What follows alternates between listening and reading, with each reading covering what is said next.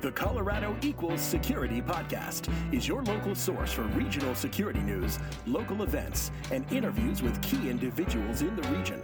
Now, here are your hosts, Rob Reck and Alex Wood. Welcome to Colorado Equal Security. This is the newscast for the week of February 13th. Uh, Alex, happy Valentine's Day. Oh, Rob, you remembered. Absolutely. It's actually a couple days before Valentine's Day. Alex and I are in RSA at, at San Francisco for the RSA conference. Yeah, and uh, I'm excited about a fun week here. Uh, we've got ISSA uh, events going on, and uh, I'm also speaking on Wednesday morning. Fantastic. Uh, if for folks who might want to make the, con- the session, you want to give some details? Sure. So uh, I am speaking on a panel. It's uh, it's about the the day in the life of a CISO. So that should be exciting. 8 a.m. on Wednesday morning. So for those of you that are here, no partying Tuesday night. Bright and early. All right. Well, let's go ahead and get started. Uh, we don't want to kill too much time. Did you like the new lead-in we've got? Obviously, we have we have a new, uh, more professional sounding lead-in for the for the show. Well, you're not professional. Yeah, we, we actually got CJ Adams, uh, who's a local voice guy, to to give a little lead in, and you guys will see at the end of the episode as well. We have a we have a uh, exit there, and there's also that new transition, a little treat for folks halfway through the show. Uh, so let's go ahead and kick off with the news. Uh, first thing on our list today is to talk about the uh, a Colorado Business Journal article that was about the biggest risks for small and medium businesses. This was pretty surprising to me. Did you get a chance to review this? You know, I did. Um, there were a couple of statistics in here that really jumped out at me. Um, I think the biggest one it said more than half a million SMBs will shut down in 2017 because of cybersecurity breaches. That just seems incredible. yeah, it, there's also in this article uh, that 60% of SMBs hit by a cyber attack wind up closing their doors within six months of the breach. you know, one of the things that I've always said, Rob, is that you know there's not a whole lot of evidence of of breaches, you know, harming companies in a, in a major way. You know, you you hear the big ones, Target and Home Depot and stuff like that. You know, maybe there's a, a, a short dip, but you know, eventually those com- companies come back strong. Um, maybe that's not the case with SMBs. And it, yeah, it might actually be that those companies who can least afford to, to pay for the security ta- talent and the program are those that most need it. Because, and but there's also another piece of data here: correlation and causation, right? What percentage of these companies weren't going to make it anyway? Right? Exactly. And, and you know, I know that there's a vast uh, majority of companies that don't survive, um, SMBs especially. Anything they just don't survive in, in general. And how much does security contribute? Anyway, don't don't know. Obviously, this is just a really interesting article. Take a look at the show notes to to review for yourself and see what you guys think. Yeah, so uh, next on the list, we have something very exciting. Um, not necessarily security related, but still pretty cool. So in Lone Tree, there's a, a dedicated drone store that just opened. That's pretty fun, huh? I I didn't number one, I didn't know that there was such thing as a drone store, and number two, holy smokes, it's right down the street from us. I got to go take a look at it. Yeah, exactly. Uh, very cool. So that that's fun. Uh, Cyber Patriots. So this is one of the one of the neater trends I've seen in the last few years, and it, and it feels like this is this is one part of a, larger trend that's going to really help the industry. Um, so Cyber Patriots, it looks like it's basically similar to what CCDC does, where you get a group of students together to practice cybersecurity defense uh, drills, right? Yeah, for sure. And this one is uh, specifically with Altona Middle School, which is in the St. Vrain School District, which is uh, up north, sort of Longmont, uh, Fort Collins, that kind of area. Um, and they have this the Cyber Patriot uh, program going on at their school. So yeah, it- it's a competition, uh, much like CCDC, but but aimed at uh, at younger kids. So this is the this is the kind of trend that we want to encourage anyone listening. If you have the chance to help volunteer and help these programs at your own local schools or, or wherever they're happening, uh, please do take a look at the video in the show notes. We have an, uh, a YouTube video that's kind of highlighting what they're doing there at, at Altona. Uh, Granicus has a new CEO name. So Granicus is a uh, a locally headquartered company that was recently merged with GovDelivery in downtown Denver. Uh, the Gra- Granicus has a new CEO. Uh, they they do play in the security field, mostly delivering into the government. Thought that was interesting news. Yeah, exactly. Um, also, another company uh, that, that raised some capital, uh, cloud computing company Faction. Um, I don't know Faction, but they raised $11 million in capital. Again, a, another indication that the, the startup market in Denver is cooking along. Yeah, and, and very similarly, uh, Cloud Elements is another Colorado uh, based cloud security company, and they raised 13 million. So this is a good time to be a, a Colorado cloud company, and it looks like there's quite a bit of equity to, to or capital to be uh, distributed there. Exactly. Um, next story uh, IQ Navigator. Uh, they're a company that's headquartered in the tech center. Um, I think if you work in the tech center, you probably know that. They have a, a building uh, near Fiddler's Green that has their name on the top of it. I think that that's always a, a pretty cool thing. And uh, they are merging with a company called Beeline, and they are they're getting a new CEO from Beeline. Yeah. So the the article says merging, but there's kind of a little subtext there. It looks like you know Beeline's the larger company. Beeline CEO is taking over the new organization. Um, so don't know. I know I do I do know one or two folks over at IQ Navigator, but I haven't heard the story yet on what the narrative there is. But uh, it sounds like maybe the larger company might be kind of swallowing the smaller one. Uh, next, uh, Datavail. We talked about Datavail a little bit last That's week. where Nancy Phillips went, right? Nancy Phillips is now the CISO at Datavail. Um, they're in the news because they uh, made an acquisition. Um, what do you know about that acquisition, Rob? Well, it, it looks like you know uh, Datavail is that you know database and data services company. Um, they bought a Toronto-based uh, Navantis company on uh, a couple weeks ago. Uh, don't know much about the acquisition other than you know Datavail uh, has acquired two companies in the, in the last year or so um, as, as they got a, some pretty big funding uh, recently, and, and that's allowed them to do some additional acquisitions. Sounds like Nancy's going to have to do some M and A work over there. Yeah, I think Nancy, due diligence time. Hopefully, actually, you did that quite a while ago. uh, so this isn't security related, but this is pretty neat. I, I don't know if you guys had seen it, but BP, British British Petroleum, is moving their their uh, North American headquarters from Houston into Denver, uh, and they're supposed to get here in early 2018. Yeah, and obviously we don't know about what that means for uh, jobs and for security with BP.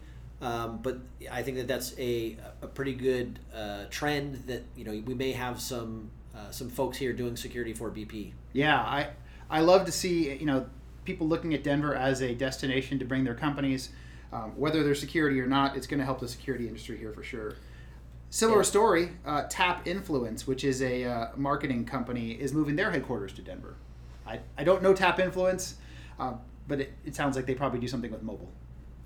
Uh, that's what it would sound like to me. Again, um, great indication that the business community is, is thriving here in Denver.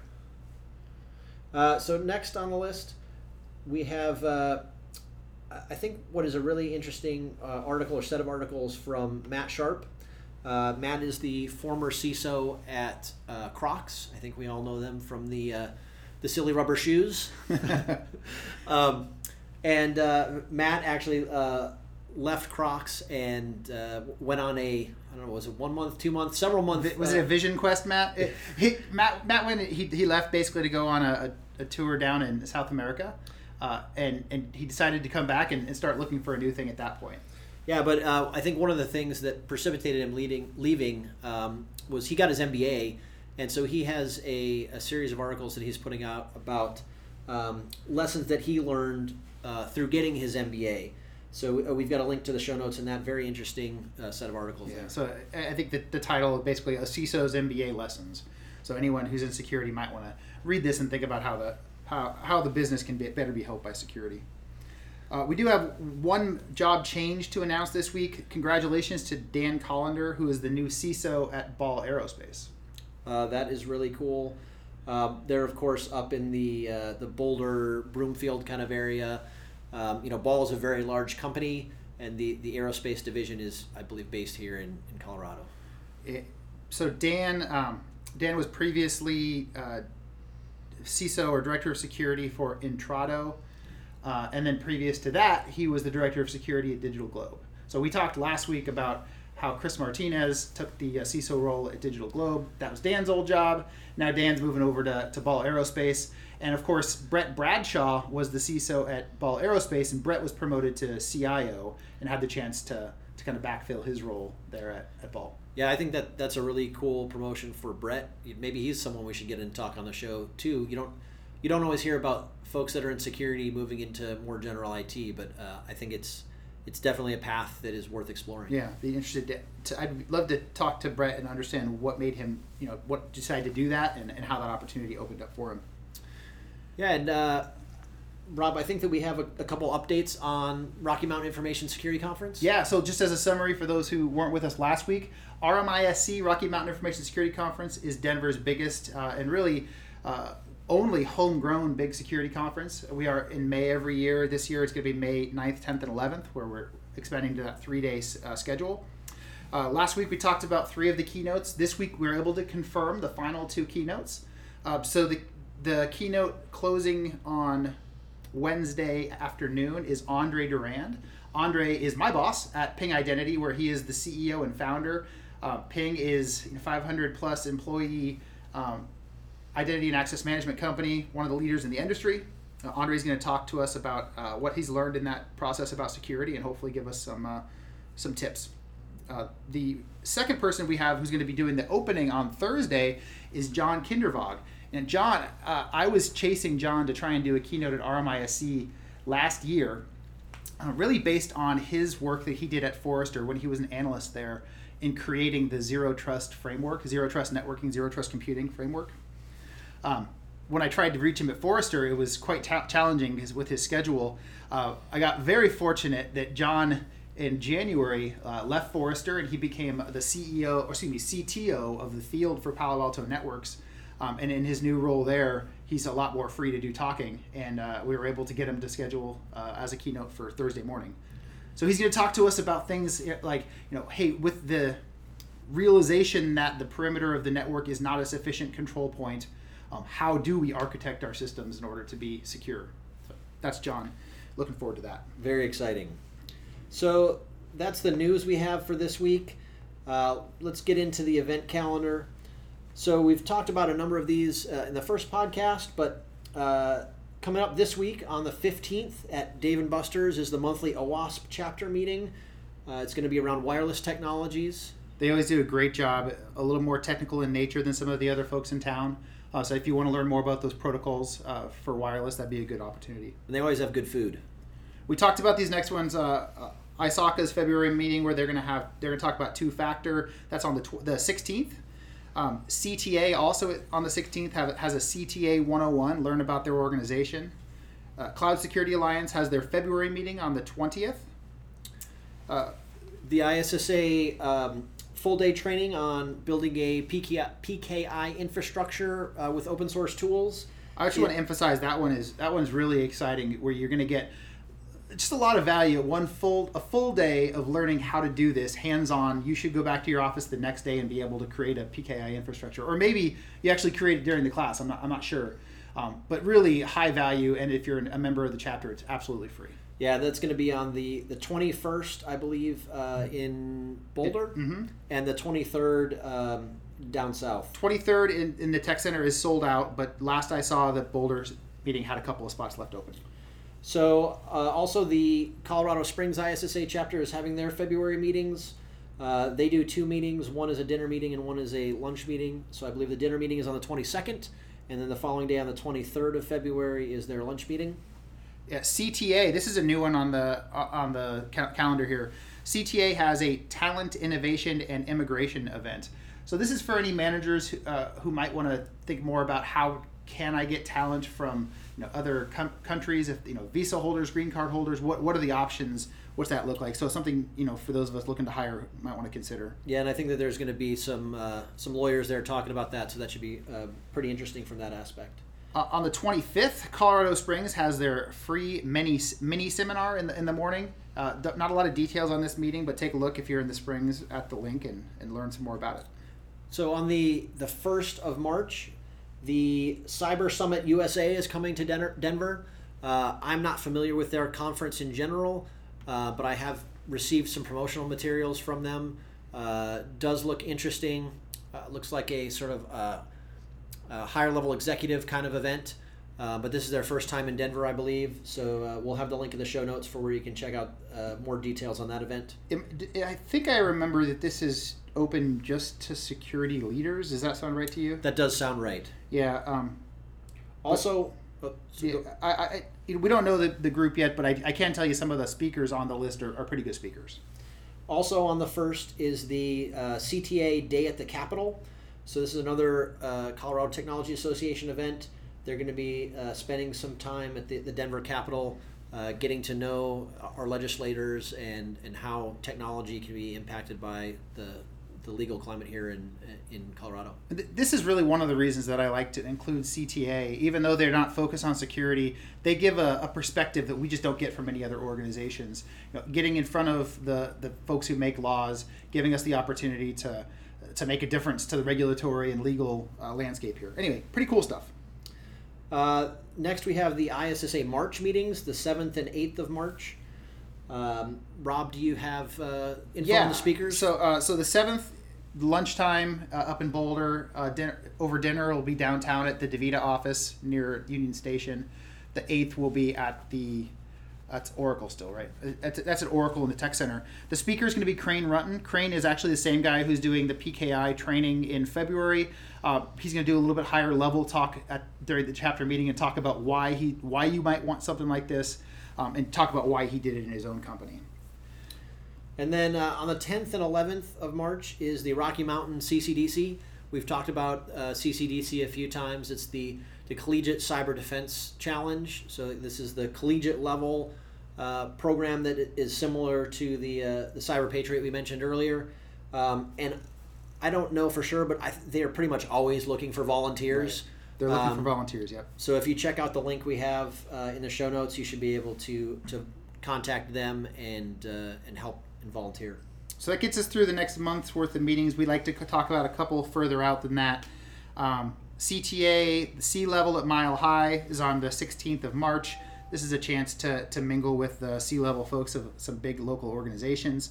SnowFROC. Uh, SnowFROC is OWASP big OWASP Denver's big annual conference, um, and I am I get to announce here I'm going to be doing a keynote there. I just found out this last week. They asked me to to do one of the keynote talks. Um, and I'll be I think 9 a.m. on the, the 16th, and I'll come up with something interesting to talk about hopefully. And, and then I'm also on a panel that same day with uh, with Jim Manico, uh, Dave Campbell, the CISO over at Hosting.com, and oh I don't remember off the top of my head who the last one was. I, I apologize. I'll, I'll pull that up here shortly. Uh, but then also, um, we have the Rocky Mountain Information Security Conference, as we mentioned, coming up the 9th through the 11th of May. And then following that is Denver B-Sides on the 12th and 13th. So I think that the last thing that we want to cover here today is um, we're going to be trying to, to talk a little bit about some of the, the available jobs that are that are in the uh, the area. Yeah. So um, This know- is something that was actually contributed by some of our listeners who reached out and said, "Hey, love what you're talking about. I'd love to know if if you have any if you see guys come across any jobs that are um, that are interesting in the area that you could talk about, share with us." By the way, Dan Cornell. Sorry, Dan. Dan is the one of the principals at Denim Group, and he's the uh, he's the last person on the panel that with with myself Ah. at Snow SnowFROC. Um, so, so on that that uh, the job front, if you are someone that is hiring and you have an interesting job that you'd love us to talk about, go ahead and, and send it to us at info at colorado-security.com and we'll, we'll put it on the list to talk about in the future. Yeah, awesome. So let's go. We'll go through the list here. We try we try not to focus too heavily just on leadership roles. Um, we really look for the leadership roles to lead a program, and also those individual contributor roles, which we think kind of stand out. A little maybe maybe something uh, unique and interesting. Top of the list, uh, one of the most desirable jobs here in town is is Miller. Is it Miller? It's Molson Coors, right? The Molson Coors senior director of security. Yeah, you know, with the, the Miller, Molson, Coors, all that stuff, it, it's confusing to me as what their actual company name and, and who's what anymore. But it's a director of security over there. I'm pretty sure that this is the replacement for Christine at, at Molson Coors. Uh, so Christine Vanderpool, who we talked about last week, going over to Kaiser, uh, senior director of security at Molson Coors, taking her place. We'll have a we'll have a posting for all these jobs. Uh, next one, Director of Information Security at PDC Energy. Uh, so they are an oil and gas company that is based here in Colorado. Yeah, Pearson has a couple of uh, interesting postings here. They have a director of security governance down in Centennial, and they also have a director of product architecture. Yeah, and their their offices, I believe, are uh, right at uh, South Glen Mall. So that's an interesting Oh, nice. location. Yeah. Um, next on the list, um, Director of IT infrastructure, architecture, and security. So if you're someone that has uh, skills in not just security but overall IT, this would be interesting. It's for the company called Karcher. Uh, they seem to make some uh, some construction and industrial type uh, products. Yeah, I don't I don't know them, but the the posting looked pretty interesting. Nordstrom next on the list. Nordstrom has a pretty good sized presence in the tech center area, uh, and they're they're hiring an information security manager. Next, uh, Newmont Mining. They have a global IT and OT security manager. Uh, that could be an interesting challenge. You know, talking about you know your normal IT security, but also you know operation technology, um, you know SCADA systems and, that sort of thing. So that I think their office is right across the street from yours, right? Is that on Dry Creek, just on the north side of the road, east Yeah. side of 25? Yeah, I would assume that this uh, job is at that location. Correct. Uh, Jacobs Entertainment IT security manager. We I didn't know Jacobs Entertainment when we looked at it though. It was a bunch of casinos that I did know. So it looks like they'd be probably be securing the network infrastructure for uh, for some of the casinos up in Black Hawk and Central City. Yeah, so if you want to be in the casino industry, sounds like a, a good job. Uh, and then the last one on the list, um, Kaiser Permanente, they have a user behavior analytics leader position that is open. Um, I put this one in here because user behavior analytics is a you know sort of a cool trend uh, that's that's going on in the industry. Um, so seeing that they have a position open for that, it, it, it's pretty neat. Well, that brings us to the end of our agenda for news. Thanks for sharing that. Uh, after the break here, you're going to have a chance to listen to Drew Labo. Drew is the is the CISO for Denver Health. He's also a friend of ours um, who we're going to we talked to a week or so ago, and looking forward to sharing that with everybody. Uh, and take a listen here after during the break. We have a, a new little transition piece, and we'd love to hear your guys' feedback on this. We're planning to to get some different folks to help us with it each week. So with that, we'll sign off. Thanks, Rob. All right. Hi, this is Merlin Namath, Director of Security at Red Robin. Welcome to Colorado Equals Security. For Colorado security professionals, by Colorado security people.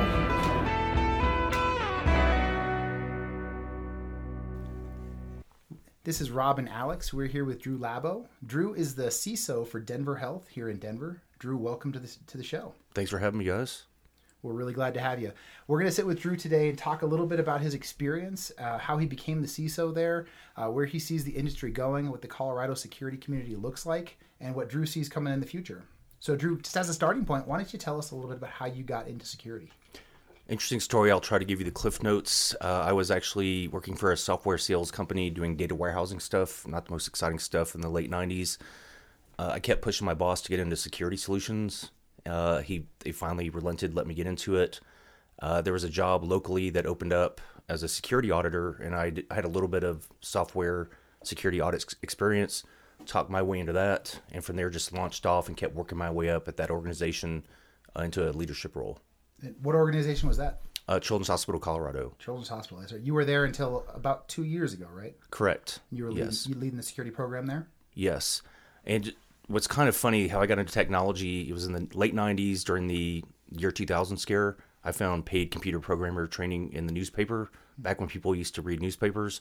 Um, applied for this job, got it, um, and then just kind of launched from there into technology. And it's a interesting journey. So, what year did you join Children's Hospital?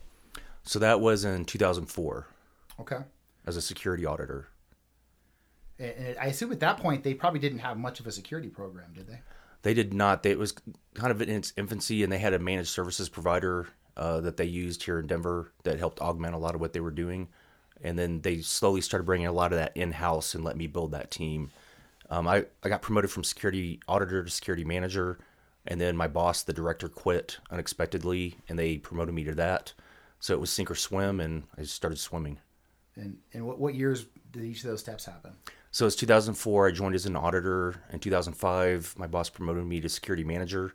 Did not backfill the auditor position, um, and then he unexpectedly left, and I took the interim role and just kind of hung in there and got through it, and then got permanently promoted up to that position. So it was a pretty quick rise. I didn't expect it. 2005 as well, the director? Yeah, so 2000, 2004 to 2005, um, from auditor to manager, 2005 to 2006, um, director, uh, and it just kind of went from there. And it was definitely sink or swim. I keep saying that. I was so in over my head. It was pretty terrifying. I made some mistakes along the way, Sure. uh, but learned from them, and uh, by some miracle, it was a success. How did you uh, do you see the role change when you were there? Um, you know, was there a time when people started to pay more attention to security, where you know maybe HIPAA started to have some more impact on what you were doing? Yes. So around 2009, the the HITECH Act, to get a little geeky, came out, um, and it really it was really HIPAA on steroids. There started to be some regulatory fines if you didn't comply or if you had breaches, and that really got people's attention. Before that, everyone kept wondering, so what if you don't comply with HIPAA? So what if you have a breach? Uh, I actually had a, a, senior leader there say, so what happens if we have a breach? And before that time, before 2009, I had to say, well, we don't know yet, right? We thought it might be a, a lawsuit. Uh, but that, that definitely up, up the ante for sure. And the brain damage around that as it more and more got in the news around 2010 and after that, that really started to get everybody's attention. So you, you came in there in 2005, you were a one man shop doing security auditing. Um, when you you know, I assume over the course of, I know over the course of your time there, the department grew. Can you t- give us some history about how it grew and what caused the growth and, and what those different roles did? Yeah, so when I joined, there was a director of security. He was also the director of the project management office. I think back then people didn't quite know what to do with security. So as director of the um, IT, information technology project management office, um, then he let me hire two part-time people. It was kind of weird. Two people were going to retire. We combined it into one job.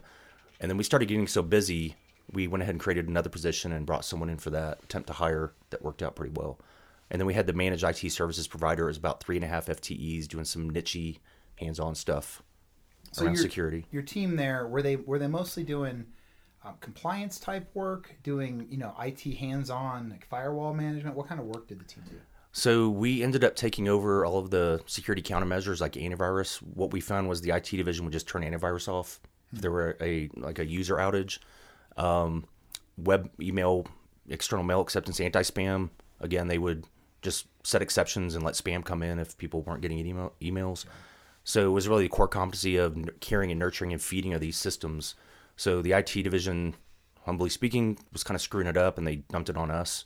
And that's why I needed to build my team because we kept getting all this, you know, hey, there's ever an issue is, hey, take it over. Hey, you're doing well. Now take some more stuff on um, and we just had to we just couldn't keep up with it all. So, so the it sounds like a lot of what you guys did was pretty technical in nature, um, but probably the the reasons the drivers for you to have more resources were non-technical in nature. I would assume. I would I, you're getting pressure from regulators and, and, and legal pressure to, to develop the security department. Um, did that drive visibility of the department higher in the organization? It did, particularly. We, we had a, a couple of virus outbreaks that really got everybody's attention. And it just kind of grew from there. And that's what really drove it. Virus outbreaks, who's managing antivirus, whoever's managing it's not doing a good job, take it over.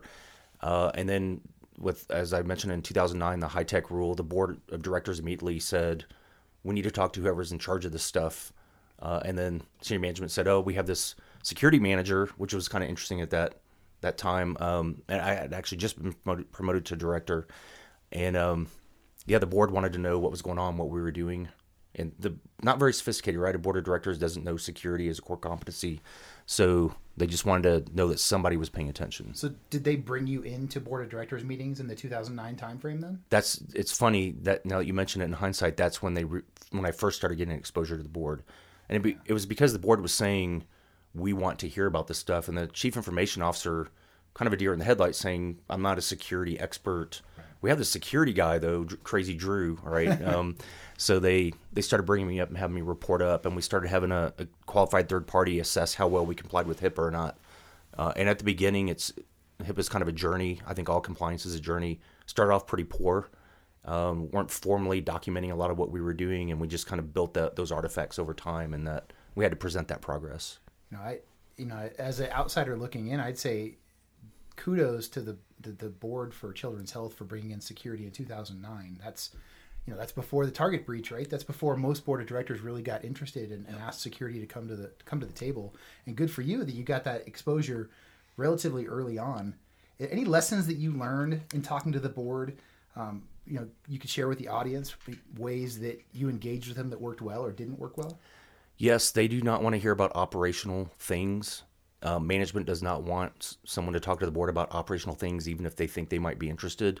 So we had to talk about governance and risk. You know, what are the top three risks items? Risk items, and I think it was really less is more.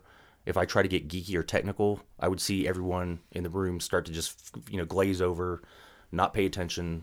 Um, and, and really starting to focus on risk. You know, here are the top three, and when they weren't addressed, keep going back. Here are the top three, and the board would say, you know, these three risks have been around for, for two years. Why are we not addressing it? And I'd look at management, see what they said about it, right? Um, and it was interesting to watch the board try to dabble in operations a little bit. They would say, "We want to approve your funding." The management team would say, "Nope, you can't do that. That's really an operational thing that we deal with in the budget cycle." Um, a couple times I wanted to crawl under a rock because I had chair of the board saying, "I want to approve this initiative," and management saying, "No, you cannot do that." And it was quite an interesting struggle. So I, I think really the management team wanted me to focus on governance, and they wanted me to keep the board focused on governance, right? Not not hands-on budget approval or or you know really operational decisions. I'm curious if the if the board ever got into the weeds about how you came up with the risks that you had. So you know you, you bring up this top three list. Is it just sort of carte blanche? Oh, yep, we agree those are the risks because that's what you said, or is it? Uh, tell me why. Tell me how. What, what did you do to get here? It was interesting. Management scrutinized and challenged everything and would argue. And to your point, they would even say, "We don't agree. This is a top risk." And then the board, it was as much different interaction. They trusted me, and I wanted to sometimes say to management, "Why don't you see how the board is reacting to me?" The board seemed to take this approach of, "You're the professional, right? You're mm-hmm. you've got the certification. We hired you to do your job. We trust you." And then management in the in the background would just argue and and you know try to tell me they didn't agree with some of the risks or didn't agree with how I'd assessed risk. They didn't think th- certain things were high risk, and I had to say you, know, I, you hired me to do a job. I literally said this in front of uh, the board and management. You hired me to do this job. Here's what I think the risks are, and I wish you would trust me. Right? It was kind of an awkward situation. So you know, come from your, I think you were there till 2014, right? So five yep. five or six years of uh, of experience talking to the board there. Can you give an example of? I'd love to hear the worst thing you brought up to the board that just didn't resonate. You know, went over like a like a rock. Oh, and then the best thing you brought up and it was really well received. So, I didn't. Re- uh, I'm going to try to to ponder what didn't go over well. Most of it did. I'll, I'll give an example. Um, a little related to security. We had financial auditors that said segregation of duties around code development in the environment was not appropriate. There's room for fraud, conflict of interest, et cetera, et cetera.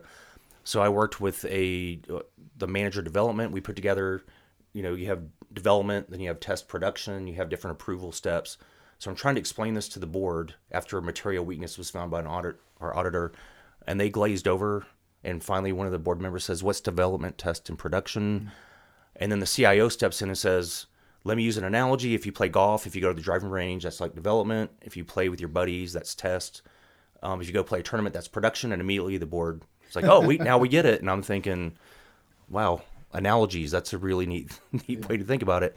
And I realized I could not use jargon. I could not get technical and geeky. I had to use analogies, um, speak from a business standpoint to the board because they're not technical, yeah. right? They're that's not what they're there for. So, um, a success, kind of a success. We had some identity and access management issues that external auditors kept kept over and over finding as an issue. Um, I went to the board and sold them on it that we needed to buy a solution for this and have a program around it. Uh, the board signed off, and that's where management said, "Well, we we're not so certain this is really an issue operationally or priority." And then in the background, they said the board approved it, but we're not doing it, and that was interesting. I I didn't go run to the board and tattletale. Yeah. Um, I just had to accept that. You know, can't really go around management's back unless it's really critical. Hmm. Um, so definitely a learning experience. So taking a step, you know, away from the board of directors, which I, I find fascinating, and thanks for sharing your experience there. Um, let's just talk about your overall um, tenure there. Uh, nine years or so with Children's Health. Yeah, it was about uh, 10 and a half. I'd yeah. love to hear. Oh, 10 and a half. Wow. I'd love to hear a, a, story or two. You know, a project that you're extremely proud of and went really well. Um, let's start with there. Give me an example of a, a project that went well. So we needed to get compliant with HIPAA. We had a qualified third party that said we were about half, you know, 50% compliant. Uh, I realized that I needed to attend every audit meeting. Before I had said just go meet with everyone and report back. And I realized if I did not actually sit in these meetings, I wasn't aware what was going on. So I sat in a meeting and I would hear an administrator say, "Yeah, we don't have a policy for whatever you just asked about." And I would actually say, "Yes, we do." And I had to own that they didn't know there was a policy, but at least we had one, right? Um, and I found if I didn't personally attend those meetings as a security leader, it would just go way off base. So we got about 25% more compliance just because I sat in the room and was able to say whether or not this person's aware, we do have a policy on, you know, X or Y, you know, whatever they were asking about. Um, so we went uh, at when I was at Children's, we went from around 50% to 75% compliance, and then when I left, we were at 100%. And a lot of that was because I just sat in the room and and listened, and then I was able to hear exactly what they were trying to noodle on. Um, ended up writing a bunch of policies myself. Uh, I remember creating an audit program, and the IT division was kind of surprised. How did you create this? And I said I sat in my office for two hours with my door closed, and I worked. And I I think by the time people are done griping about what you have to do to get compliant, you can be halfway done doing the work. Right? Just do it. Yeah. So that was a smashing success, uh, and that helped lead to my rising up to director level and everything that comes with that. Nice pay raise and all that. So I'm I'm curious about that. You said when you left, you're 100 percent compliant. You know, some of the the HIPAA regulations, um, you have to follow certain uh, certain controls, but other ones are addressable. So you can do compensating controls uh, to essentially uh, cover yourself for those areas. Yes. Were you guys in compliant with uh, everything, sort of uh, letter by the letter, or did you have to do some uh, some other things to to get Some mitigating controls. mitigating controls to to get to where you need to be? So I'm I, I think I'm old school. There's required and addressable, and I consider it all required, and I was just able to to do it. So password management, expire your passwords, right? Enforce complexity. You need a disaster recovery plan. We documented it. Do a test. We did a tabletop test. Documented everything. Reiterated. You know, updated the DR, DR plan. So really, it was one of those again, just do it, um, right? Ins- Instead of instead of arguing or, or talking about how hard it was going to be, we just rolled up sleeves and did the work. So I, I really love to get examples of places where you had an idea for a project, you went after it, and maybe you got partway down the road and realized it wasn't going to work. Um, maybe you were you were investing in the wrong place, or the company wasn't ready for it. Do you have any examples uh, at Children's of of projects like that that you could share with us, and, and maybe why it didn't work and what you learned from that? I'll, I'll answer it a little differently. It was a, a spectacular failure, as I'll, I'll call it. So, we, um, getting geeky again, we had a portable media encryption solution. You plug in a flash drive or hard drive, it would automatically encrypt it.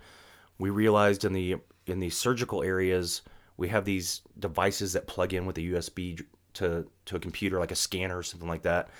Um, and we we were thoughtful about it. We said, let's just not install in the operating rooms, right? Let's just leave those alone. We'll accept a little risk. There's more there's more operational risk of causing a problem. So I, I learned a lesson about I don't want to say being a control freak, but being on top of details from a project management perspective. So one of my guys went in the emergency department, scrubbed up, and got the names of every single machine that was in the operating room. Um, got it to the IT administrator that was going to deliver the software. About 4:30 p.m. the day before we were going to do this, he my guy sent an email out saying, "Hey, I sent the wrong spreadsheet. Here's another spreadsheet that actually is more up to date with everything." Um, I just assumed I didn't want to be a micromanager. I didn't want to be that guy. So I just thought, okay, well, he sent it in time. The guy never checked his email. Installed it in cert in the surgical areas. They had to cancel some cases. They had to delay some surgeries. So was that that list was the list of exceptions. Don't That- don't yes. push it to these systems. Yes, and I, I think I should have been more clear about that. Yes, it was really here are all the systems that we don't want to push Right. um, the software to. So they literally had to cancel some surgical cases. You know, talk about sweat, right? Red face, sweat dripping. Um, we did a post mortem on that. We apologized. We said, "Here's what we're going to do to not let that happen again."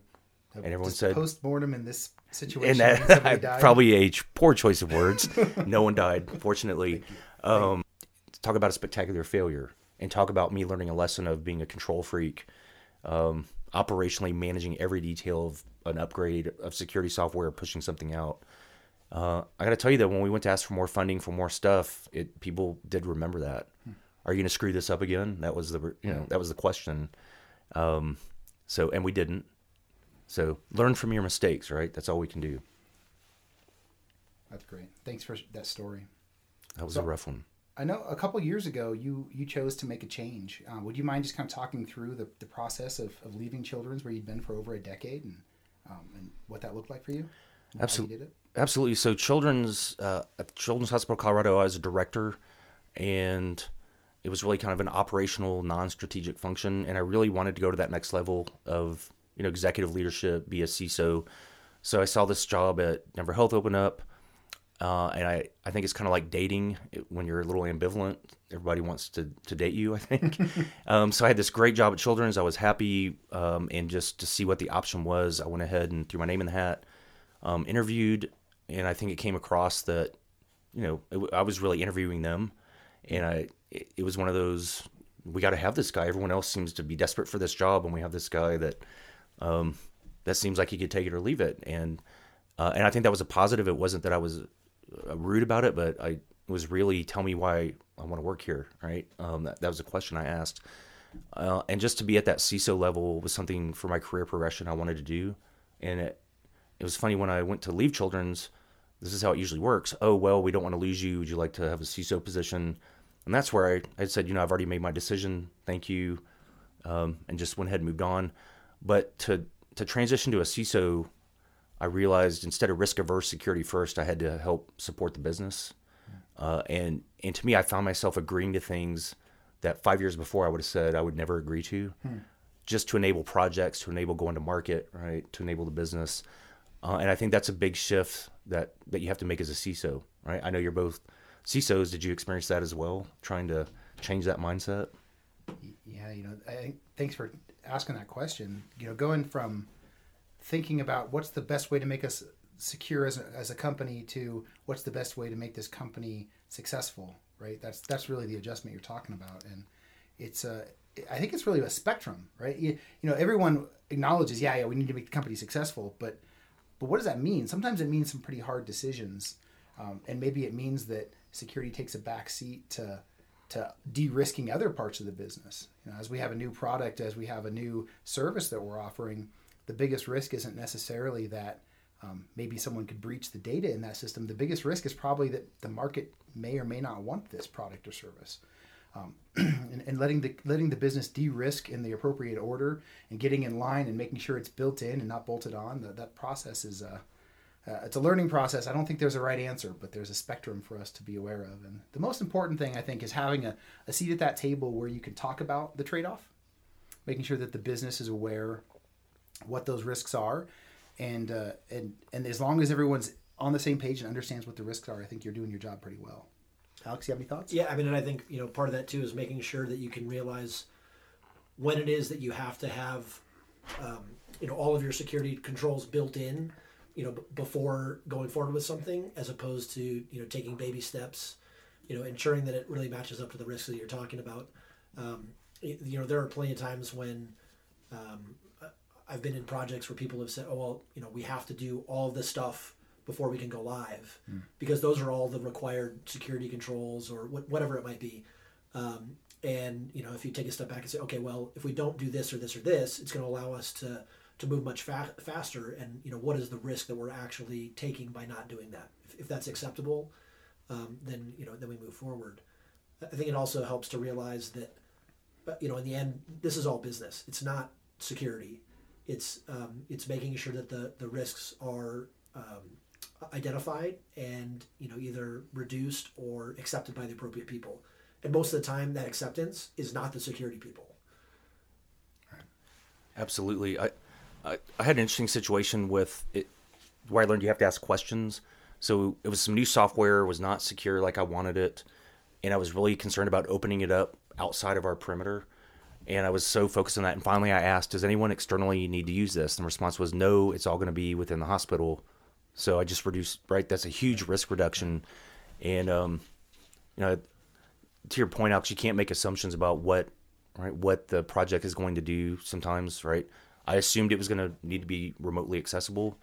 I asked and they said it didn't, and I thought, well, that just you know, I got rid of a lot of my worry, right? Yeah. Reduced a lot of risk. So, so you started it at uh, Denver Health. Was it April, May, something like that, 2014? Yeah, May of 2014. And you'd been at Children's Hospital for over a decade. You go into a new environment. Just talk to us about that, learning that new environment. How do you, you know, obviously you want to you want to impress your new boss you want you want to come in and, and make a difference right off the bat what did that that ramping up process look like for you So I told myself that I was not going to do anything for 90 days, maybe 180 days, and I completely violated that immediately. um, I found low hanging fruit. I found some contractual issues. Um, that we had some templates, and my first day, I was telling the attorneys we're going to add a few things into that. Um, and so I just really hit the ground running, maybe a little too fast, but um, also treading a little lightly as far as learning who people are. I, I, I realized just like everywhere, there are a few people you just do not want to cross. You don't even want to come close to stepping on their toes. Um, so I had to figure that out, and I, I was a little cautious about that. Ask questions, and I observed a few people that pulled, you know, had a lot of power, and you just did not want to make them upset.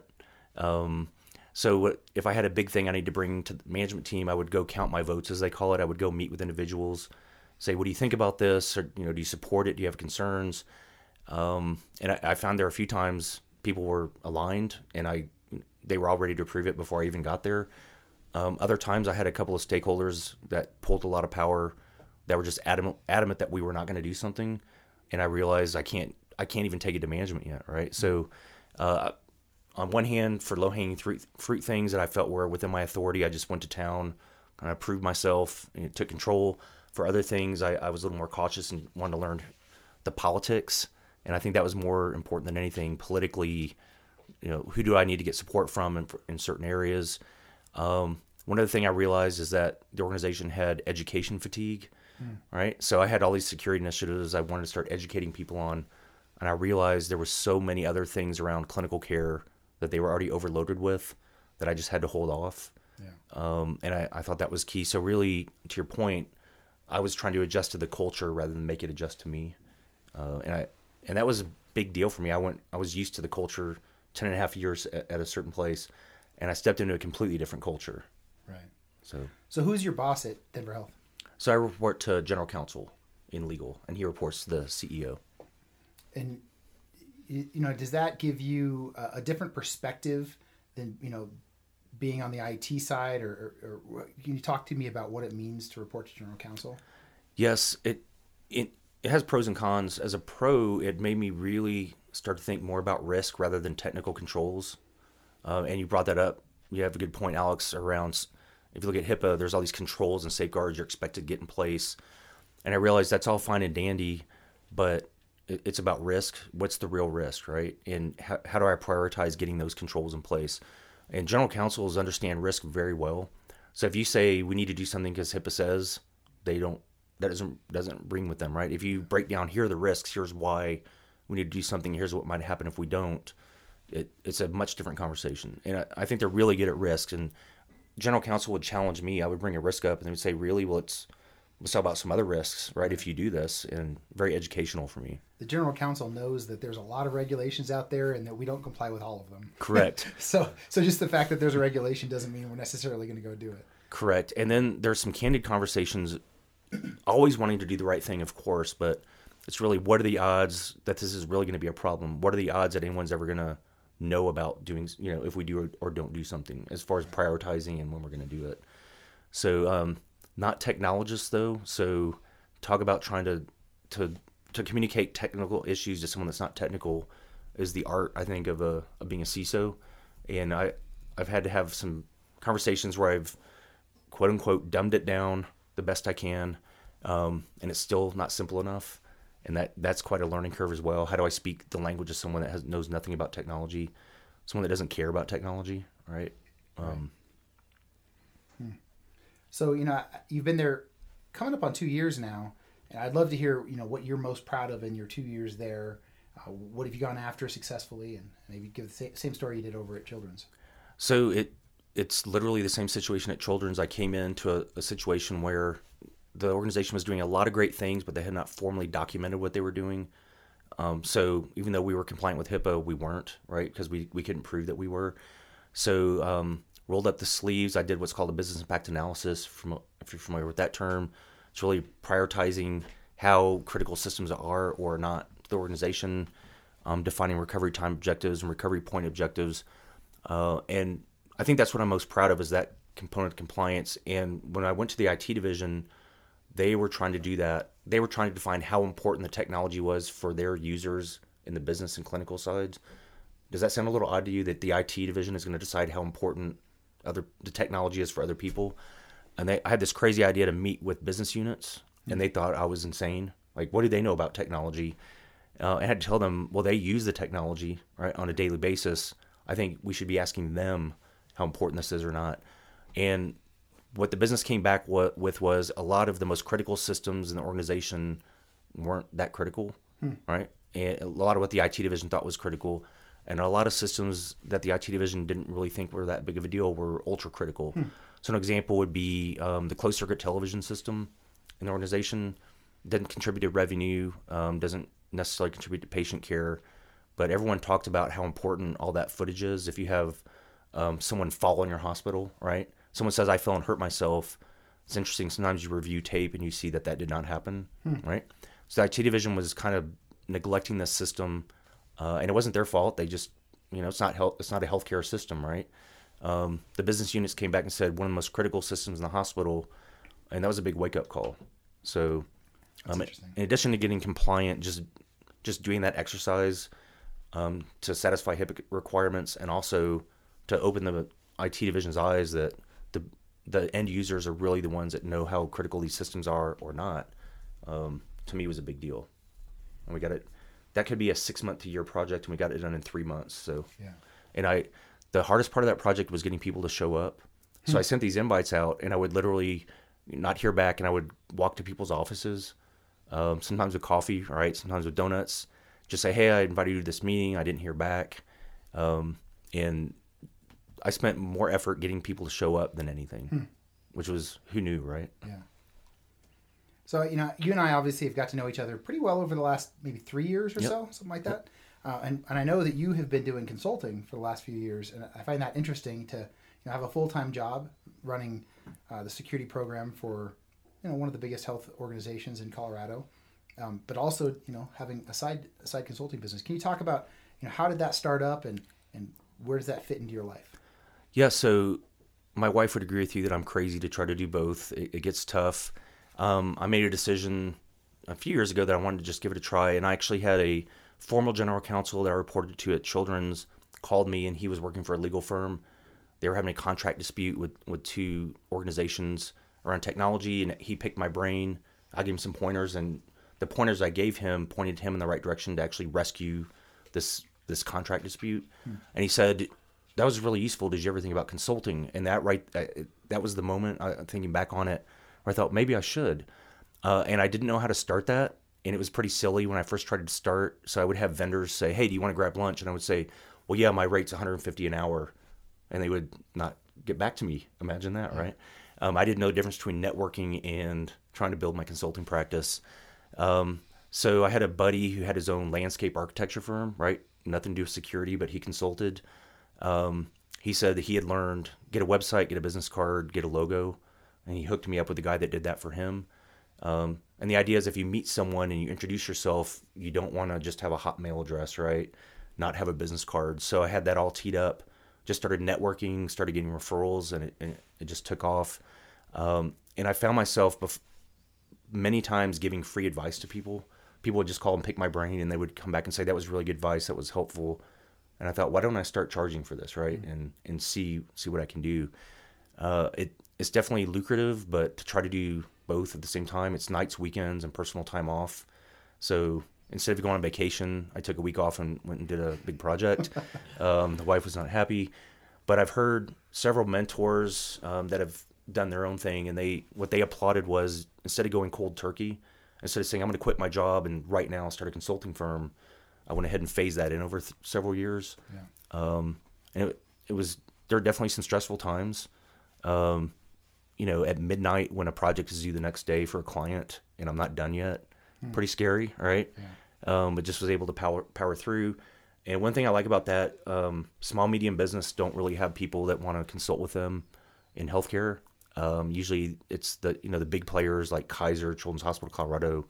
They will engage with an audit firm, but these the small guys don't have a lot of money to spend, um, and and that's been a niche to be able to help them out and, and share knowledge.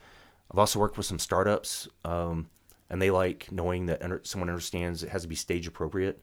So if I were to say you need to spend a half million dollars in security, their response might be, we don't even have fifty thousand dollars. Not going to happen, right? So how do you phase that in over over time and, and help them get their business? So So have you been focusing on on healthcare then? I assume yes, HIPAA compliance and HIPAA- risk assessments and so forth. HIPAA compliance, risk analysis, HIPAA training. Um, I've gotten some some clients out of trouble with the government where they didn't do anything wrong, but you have to prove you didn't do anything wrong um, around a patient complaint or a disgruntled employee.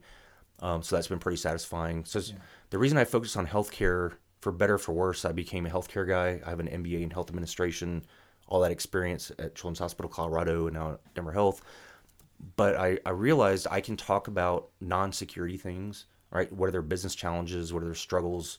Um, what do they do when they have doctors that are angry at their security stuff? Like, how do they navigate that?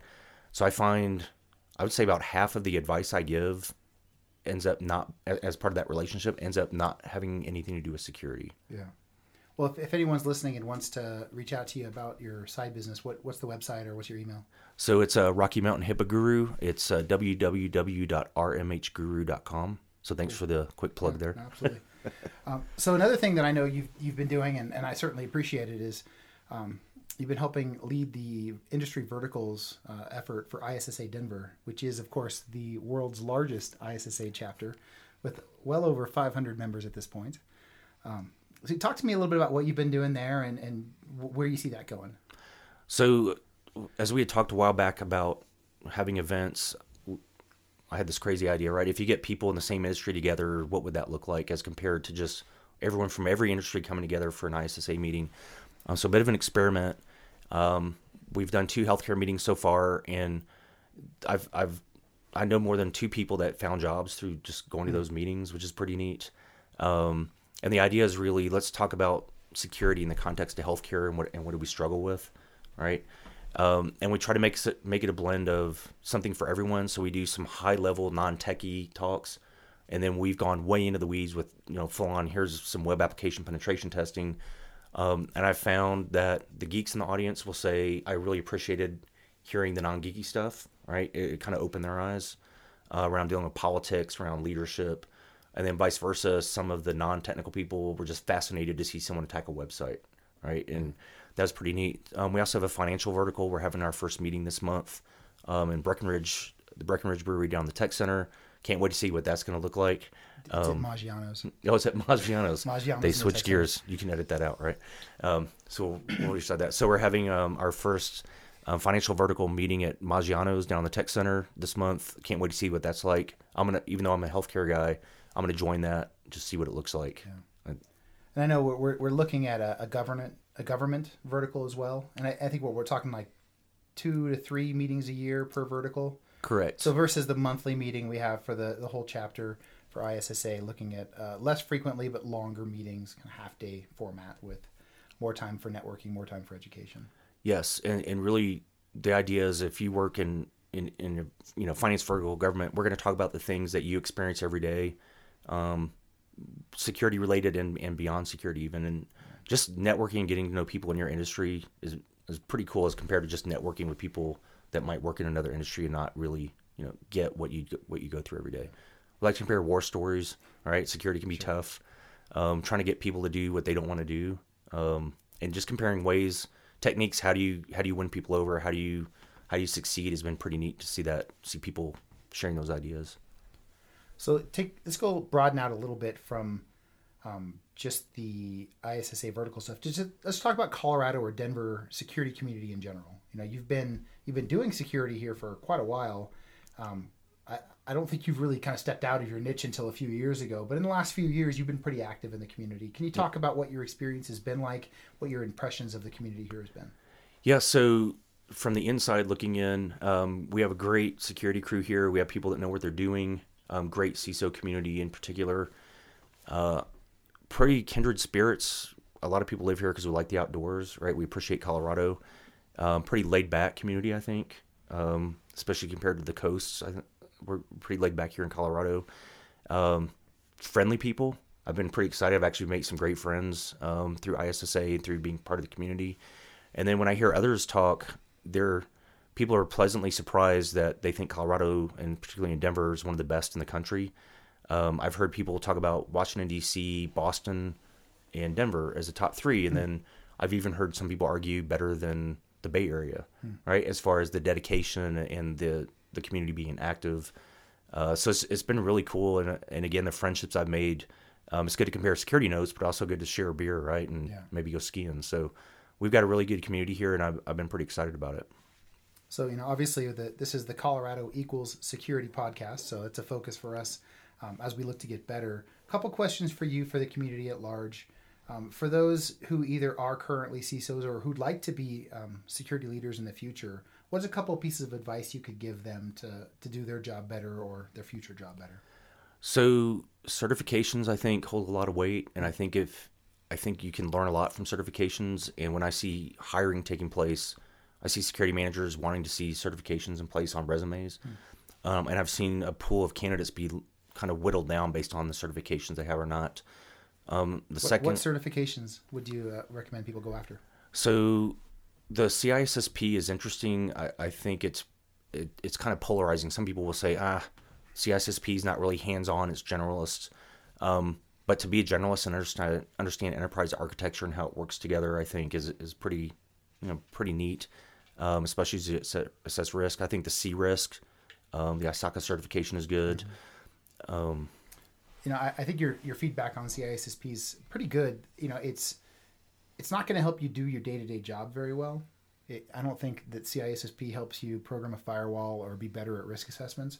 But what it does is really helps you have those conversations with folks in different disciplines uh, and understand what it means when they talk about. You know, if you're if you're a, a, firewall guy, when someone talks to you about physical security, if you haven't taken that kind of curriculum to learn the stuff in CISSP, you might not understand, know, the crossover rate uh, for you know false positives and false negatives for biometrics, and these are things you learn at a high level from that certification. I think is pretty valuable. I, I, I- affirm what you're saying there. I like the way you said that. It's not going to help you hands on acquire skills to configure a firewall, right? Or do penetration testing. But for me, and Alex, you talked about compensating controls. There are times where I've seen a glaring weakness um, in a certain area, and I realized because of the domains and the CISSP, we have all these other compensating controls in place that I probably would have never thought about. Um, that that high risk item that we that we have in place is not really high risk, right? We have all these other controls in place. Um, quick example: Do you want to encrypt all the disks in your data center, right? The servers. What are the odds someone's going to get in there and actually physically get those out of there, right? Um, so all of a sudden, this this high high risk of not encrypting servers in, in theory in a physically secure data center where no one's ever literally going to be able to get them out. Knock on wood, right? Um, I think that's something without a CISSP, you, you can't see the forest through the trees, so to speak. Um, we talk about the CRISC, which I think is good. Um, certified information security auditor, if you want to do audit work, can be good. But I think the idea is that it shows that you you're dedicated, you you focus on a core competency, you got through it, um, and that's how I started. I remember my boss saying, "You don't know a ton about security, go get a CISSP." I remember saying, "Well, maybe in a year," and he said, "Well, there's one in two months. Go get them." Right. Um, so I think if someone wants to do it, go schedule an exam and make yourself do it. Don't you know? Don't think, "Well, I'm going to study for a while and then and then work my way into scheduling an exam." Schedule the exam and it'll make you do it. Um, being technical is key. Pick up a book or Google. You know, get on Google. Um, I've seen some non-technical security leaders, and frankly, sometimes it can get embarrassing. Right? Um, I don't expect security leaders to configure a firewall. To use that example again, but they need to know how firewall works, uh, what an access control list is. Um, so definitely be technical, and then um, networking. Right? M- meet people, build relationships. Um, and what I finally found, if anyone wants to meet up for coffee, in the past I was, you know, years ago I'd be really busy, didn't really know what what anybody was going to get out of it. But now, if anyone wants to meet up, I'll I'll meet with almost anybody. And it the the relationships that I've built, um, both around my career and around consulting, just by meeting people and being nice, wanting to get to know people, has been huge. So certifications, um, get technical and and meet people. Awesome, Alex. You have any last questions for Drew? I- I don't think so. This has been great. Thanks, guys. Drew, thanks for any last comments for the group. Uh, yeah. Uh, if you're going to be a CISO, as as you guys said, it, it's usually not a security company you're working for, and even if it is, um, they have other priorities, right? Business priorities. So remember, security is there to enable the business. It might sound a little cheesy, but we have to remember that. Um, when I first started my career, I I thought security I thought we should be secure for security's sake, um, and it just doesn't work that way. So Well, thanks, Drew. This is uh, this has been uh, Colorado Equals Security, sitting with with um, Drew Labo, the uh, CISO from Denver Health, one of the superstars in Denver security. We're glad to have you, and we'll look forward to getting back with you guys next week to talk to yet another one of the superstars here in Denver. Signing guys. off. Thanks, Drew. thanks, guys.